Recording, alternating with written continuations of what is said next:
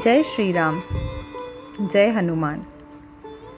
Simply स्पिरिच्युअलच्या माझ्या या पॉडकास्टमध्ये मी श्रद्धा तुम्हा सर्वांचं खूप खूप स्वागत करते.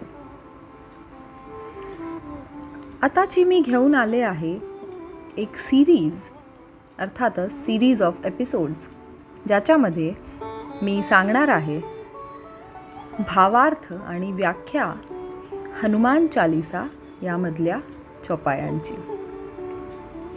हे अत्यधिक जादुई मंत्र आहे. स्तोत्र आहे. हे आजकाल अयोध्यामध्ये जे राम मंदिर बनतं आहे आपण सर्वच त्याची वाट पाहत आहोत. आणि मला एक नवीन कळलं की राम प्रतिष्ठा म्हणून एक ॲप आहे जे आपण प्ले स्टोरवरून इन्स्टॉल करू शकतो डाउनलोड करू शकतो.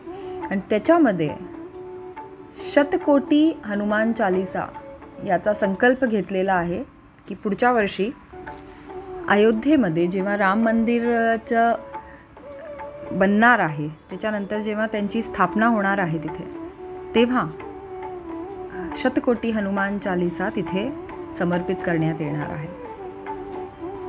तर ज्यांना इच्छा आहे नक्कीच ते पण राम प्रतिष्ठा या नावाचा हा ॲप तुम्ही इन्स्टॉल करू शकता. आणि तुम्ही पण जर हनुमान चालिसा म्हणत असाल तर त्याच्यात नक्की नोंदवा आपलं नाव. तर पुढील एपिसोड्समध्ये मी या हनुमान चालिसाचे भावार्थ आणि व्याख्या सांगणार आहे. अर्थातच ते रामप्रतिष्ठा ॲपवरून मला मिळालं आणि मला खूप आवडलं तर मी विचार केला की माझ्या पॉडकास्टमध्ये मी ते इन्क्लूड केलं पाहिजे.